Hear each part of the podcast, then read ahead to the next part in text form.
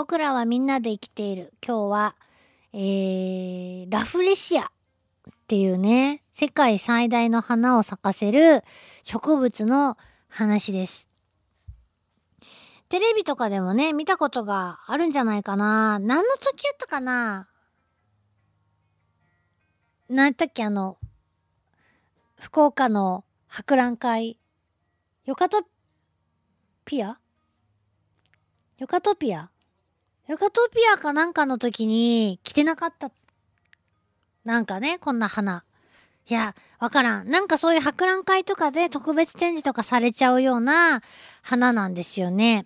花の直径1メートル近くにも達するっていうことで、どんだけでかいんだろうかって思うけど、そんなでっかい花をつけるためには、じゃあどんな太い茎が、あー、いるかって思うんですよ。思うんですけど、えっと、ラフレシアは、茎がほとんどないっていうね、いきなり花がドーンって地面から咲いてるような咲き方をするので、最初見つけた人はびっくりするだろうなっていうか知らずに見た人はびっくりするだろうなと思うんですよね。作り物だと思うと思うんですよね。あんまりでっかいし、花の形もちょっと普通の花と変わっていて、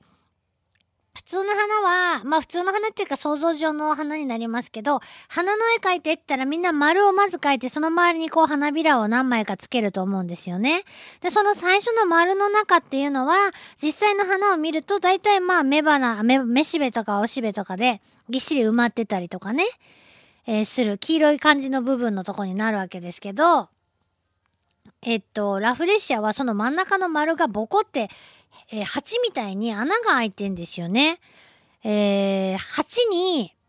花びらを、しかもこう分厚いこう感じのですね、なんかこうメラってした感じの花びらをつけたような花なんですよ。花の形としては漫画に出てきそうなぐらい、あの、パッと見は花らしい形なんですけどね。不思議な形をしています。えー、で、世界最大の花としてま知られるわけですけど、ラフレシアは、ああのー、さっきクイズでもね、番組を聞きの皆さんにはクイズで出題しましたけど、えー、腐った肉のような匂いを花から放って、で、実った実は、あココナッツが腐ったみたいな匂いになると。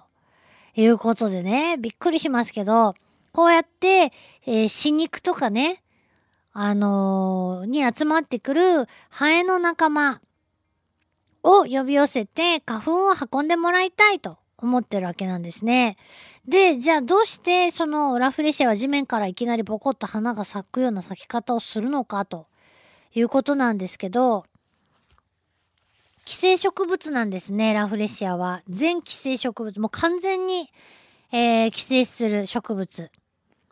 えっ、ー、と、ブドウの中、ブドウ科の、えー、三つ葉貧乏カズラ属の、どんだけそんな、すぐね、貧乏って、つる植物を、えー、機種にして、完全にですね、その機種植物の茎の中に、幹の中に自分の体を入り込ませて、それで、えー、花だけが外にポコって出るような作りになっていると。いうことなんですね。葉っぱもないんです。葉っぱいらないですよね。他の植物から栄養を横取りすればいいんで、栄養を自分で作る必要がないから葉っぱもいらないということなんですよ。すごいね、入り込まれた方はいい迷惑なんですけど、それで、えー、さっき言ったように花粉をハエに運んでもらいたい。で、あのー、ハエは、えっと、花がね、お雄花と雌花がね、別なのかなそれで、えっと、ハエがオスの花の中に入り込むと、あのー、えー、っとね、花粉がつくんですけど、その花粉も粉々の花粉じゃなくって、結構粘り気のあるクリーム状の花粉の塊がハエにペタってくっつくんだそうです。ほいで、えー、また、ハエが匂いに誘われて、雌花の中に入ると、えー、めしべに、その花粉がくっついて受信、受信じゃない、受粉があ起こるという仕組みだということなんですね。で、このラフレシアを最初に見つけたのは、あシンガポールを作った、えートーマス・ラッフルズの調査隊ということです。1826年に、えーまだまだこう、全然こう、科学が進化していない時代だったので、えー見つけたメンバーは、この花人食うんじゃないのって。そんなわけねえやろって言って、ラッフルズさんは花に触って全然食われんやんっていうことを証明したっていう話が残ってるそうです。いやー確かに皆さんもご覧になればそういう印象をお持ちになる方は少なくないと思いますし、子供の頃からやっぱりすごい強烈なイメージ、ね、あの、花なんで、毒がありそうだなって、えー思っておりましたけどもね、そんなことはないそうです。で、それぐらい、やっぱ、あの、ものすごいですね、強烈なイメージのある花なんで、えー、なんかね、あのーな、なんだっけ、今何を言うとしたのかわからなくなったんで、ちょっと次に行きますけども、えーっとね、あのー、なんだっけ、そう、それ、それでね、実がなるの話なんですけど、えー、キャベツみたいなね、えーっと、キャベツみたいなつぼみなんですよね。えー、キャベツみたい、つぼみはほんとキャベツみたいに丸くて、それがこうペラーっと、キャベツの葉っぱを1枚ずつ剥がすみたいに5枚の花びらがあの重なってて、それが開くんです。えー、で、果実はですね、どれぐらい後に実るかっていうと、受粉から8ヶ月ぐらいを要して、えー熟していくと。えー、で、その果実は、私もどんな絵なのか見たことないんですけど、直径が、ね、どれぐらいになると思いますか ?1 メートルの花からできる果実なんですけど、えー、だいたい14センチぐらいの黒っぽい、えードームのような形で、表面がすごい硬くて、中はクリーム状のものが詰まってる。で、えーそのクリーム状のものがね、腐ったココナッツみたいな匂いがするっていうことなんです。で、種は長さ1ミリぐらい。で、え1個の果実の中にたくさんの種子が入っているということなんですね。で、この種子は誰が運んでくれるかっていうと、小型の哺乳類だったり、アリとかシロアリとかが、えー運んでくれる。で、また運ばれた先で、えー、ブドウ科の機種になる植物に出会うと、そこで発芽して、え機種の体の中にどんどんどんどん食い込んでいって、それで、えーその表面に幹とか、あー2、3年ぐらい、あのー発芽し、その1ミリの種から発芽したラフレシアは2、3年ぐらいその宿主の根っことか幹の中にじっとしてるんだそうです。で、その表面に芽を出してつぼみをつけると。2、3年かけて花が咲くっていうことなんですね。ねえ、もうすごいよね。まあ、なんかずうずし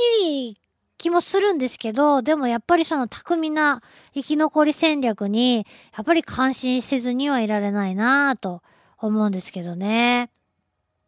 うん。いやー、見てみたいなと思うけど、実物、森の中で。こう、なかなかめったにね、あの、見れないらしいですし、2、3年かけてつぼみができて、それが100%開くとも限らないっていうことですし、えーなかなかね、幻の実は花じゃないのかと、よく言われたりしていますね。はい。ということで、今日は、えー世界一大きな花を咲かせる。まあ、背の高さ、あ、そっか、世界一の花で、その、ウィキに載ってたんですけど、これもね、なんかどっかに来てたぞ。どっかの博覧会に来てたけど、えー世界最大の花とよく紹介されるラフレシアですけど、最も大きな花を開くのは、スマトラオオコンニャクっていう、もう本当にバカでかい、なんていうかな、カラーの花皆さんご存知だと思いますけど、カラーの花をそのまま拡大。なん、何倍？何千、もうどんだけでも大きくした感じの、直径が1.5メートルぐらいに開く、えーカラーを想像してください。で、ちょっと色がこう紫、あの赤紫みたいなね。それがまあ一番に一番えーでかいと言われるんですが、でも本当の花の意味ではやっぱりラフレシアと。なんでかっていうとスマトラオコンニャクみたいなあのカラーもそうですけど、カラーの真ん中に白い、あ、黄色い、黄色い金って言いそうになった。黄色い芯が通ってますよね。あれが本当は花で、周りの白いところは花びらじゃないんですね。だから花としてはやっぱりラフレシアが一番でかいとややこい話ですけどということですうーんやっぱね虫とか生き物とかそういうのが好きな人は死ぬまでに一回見てみたいものの、まあ、トップ50には入ってんじゃないかなと思うんですけどラフレシア、えー、いかがだったでしょうか？そうやって虫をね匂いで呼ぶっていうのもいい匂いじゃなくて特定のもういい別に誰からあの構わず来てくれんでいいとハエさんお願いしますみたいなやり方。賢いなと思います。以上僕らみんなで生きてるでした。最強天神ホラーハウスこっちにおいで第2弾。7月14日土曜日から8月19日日曜日会場は西鉄ホール。最強天神ホラーハウスこっちにおいで第2章。改旅館とお札の謎。